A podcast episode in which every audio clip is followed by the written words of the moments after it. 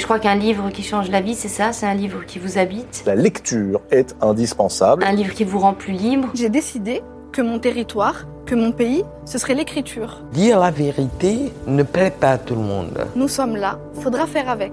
Chaque mot a sa propre énergie. On présente toujours les Africains, par exemple, sous l'aspect des gêneurs. Mais quand on avait besoin d'eux pour aller faire des guerres, pour libérer la France, c'est eux qui prenaient les balles devant. J'ai envie d'entendre aujourd'hui, en France, en Occident, une parole poétique, politique.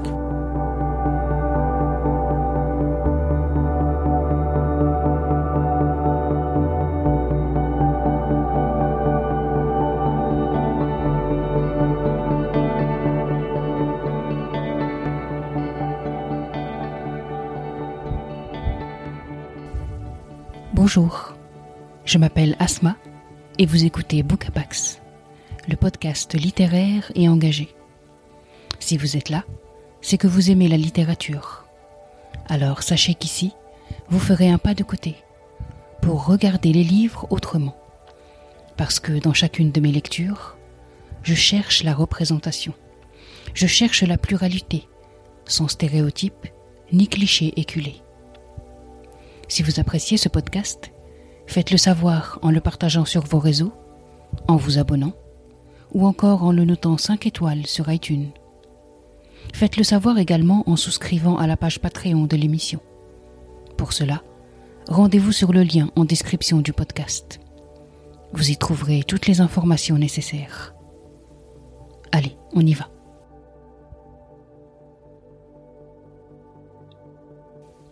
les romans auto-édités trouvent encore trop peu leur place dans le paysage livresque d'Instagram et plus largement dans la presse. L'auto-édition reste, malgré toutes les évolutions récentes, le parent pauvre de l'édition dite classique. Et pourtant, on y trouve de réelles pépites. Suleiman est de cela. Percutant, rythmé, osé, c'est une véritable prouesse littéraire et artistique. Sherine Soliman, l'auteur, l'a entièrement écrit en vers. Et ça marche.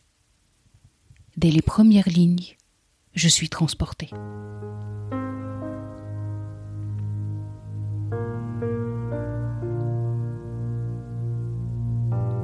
Mon lecteur entre et prend cet escalier, rime après rime descendant l'engageant vertige que mon langage exprime. Je pose le cadre et la cadence dès les premières pages. Laisse-moi te présenter mon lieu, mon flot, mes personnages. L'histoire qui se présente se passe dans le 93, à Saint-Denis, dans ces ghettos très loin de la Corrèze. Au centre-ville, tu trouveras la grande basilique. Mais marche un peu, et le décor sera moins idyllique. Là-bas, dans les cités, très peu de champs et de verdure. Pour une partie des habitants, le quotidien s'endure. Coincés par tous les horizons du béton qui détraquent, il y en a qui fument du crack, des courageux travaillent au black. Ricochet d'une histoire qui pue souvent le colonial. Certains bossent dans des mines plus sales que celles de Germinal. Puis vivent entre pauvreté, chômage et déclassement, se sentant forcément lâchés au creux des bâtiments.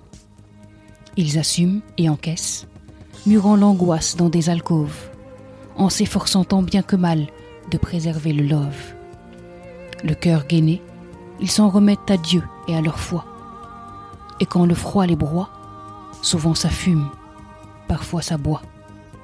Trop de raisons se noient, certains s'en battent à coups de pelle, avant de retourner prier ou chanter des gospels. Et les pouvoirs publics semblent très bien s'en satisfaire, laissant beaucoup des jeunes se battre avec le commissaire, sans pour autant leur proposer des solutions durables.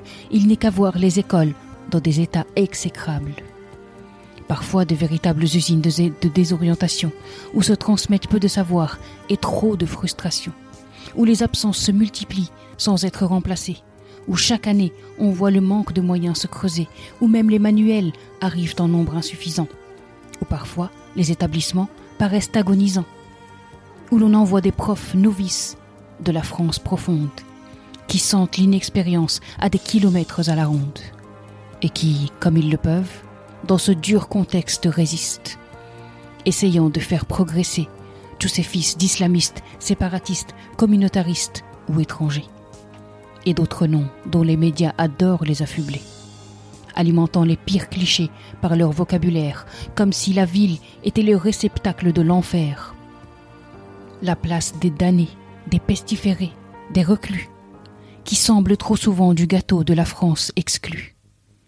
Oui, Saint-Denis est une ville sans cesse montrée du doigt, stigmatisée, comme condamnée à supporter le poids du racisme français, des discriminations, et tout le monde le sait de la relégation.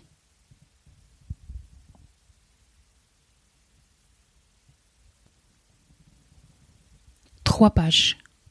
Trois pages pour une introduction qui pose d'emblée un décor, une ambiance, des mots-clés. Chérine Soliman nous dit tout de suite d'où il parle, de Saint-Denis, ville qu'on voit comme un ghetto aux portes de Paris, ville qui concentre en ses murs tant de mots MAUX, ville où les rêves des enfants font le grand écart entre Pablo Escobar ou Mbappé. Ville stigmatisée, marquée au fer rouge du racisme et de la discrimination. Une introduction donc qui mélange émotion et conscience crue. Je sais d'où je pars. Maintenant, qui est ce Suleiman dont me parle la dernière strophe? Quelle est son histoire? D'où vient-il? Qu'est-ce que les presque 300 pages qui suivent lui réservent comme sort Suleiman vit en Seine-Saint-Denis avec sa mère Awadi Akité et sa petite sœur Iman. Le jeune adolescent a trop tôt perdu son père, emporté par un cancer, et les liens qui l'unissent à sa mère et à sa sœur sont puissants. La confiance et l'échange sincère sont à la base de leur relation. Seulement, certaines réalités vont rattraper Suleiman. Il va devoir faire face à des choix forts, des choix déterminants. L'extérieur est à la fois source de tension et de tentation. Certaines personnes vont se mettre en travers de son chemin. D'autres seront là quand il en aura le plus besoin. En tant qu'homme, en tant que fils, en tant que frère, Suleiman va devoir apprendre à s'orienter, à se défendre, à apprendre, et à se maîtriser. C'est une réalité à la fois rude et magnifique, belle et cruelle, que décrit ce roman. Loin, très loin des clichés et stéréotypes sur la banlieue, Suleiman dessine les contours d'un territoire plein de nuances, de gris, de rose, de noir et de superbe espoir. Certes, on y trouve du décrochage scolaire, du trafic de drogue, du chômage, des conditions de vie difficiles, des violences, mais on y trouve aussi et surtout de l'entraide, de la solidarité, des figures de modèles, des gens qui font beaucoup, qui font énormément avec peu de moyens, et des jeunes, beaucoup de jeunes, garçons et filles, qui ne demandent qu'une chose dignité et respect. C'est tout cela, c'est toute cette réalité complexe que montre le roman. Mais parlons de ce qui fait la particularité de ce livre, de ce qui le rend encore plus fort, de ce qui en fait une véritable prouesse littéraire et artistique. Suleiman est un roman rimé. Oui, oui. 270 pages entièrement écrites en rime. Et du premier au dernier vers, du premier au dernier chapitre, on ne s'ennuie pas. Au contraire, j'ai été transporté par le rythme, à la fois soutenu et affûté.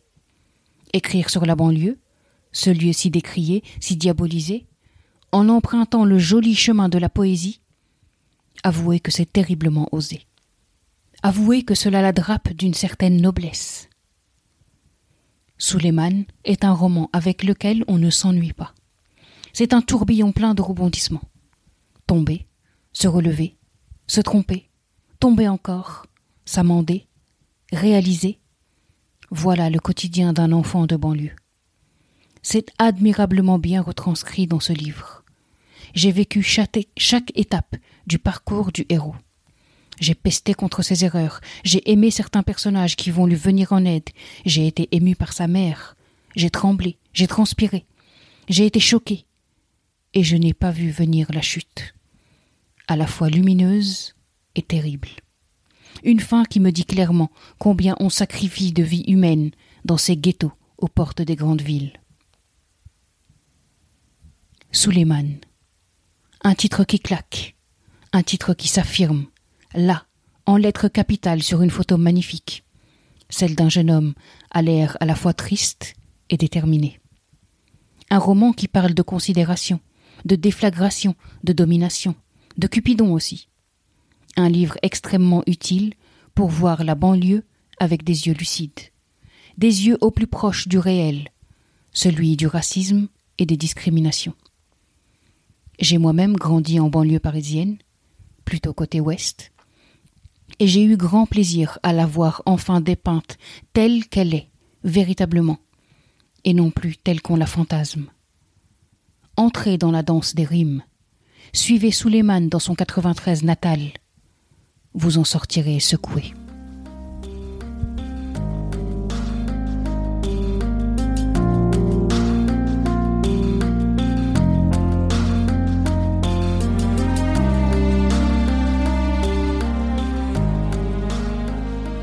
Merci d'avoir écouté cet épisode.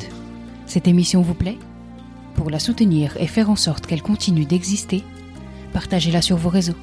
Abonnez-vous sur Apple Podcast ou sur votre plateforme de podcast préférée. Et n'hésitez pas à la noter 5 étoiles. Merci infiniment pour vos retours, vos encouragements et votre enthousiasme. À bientôt.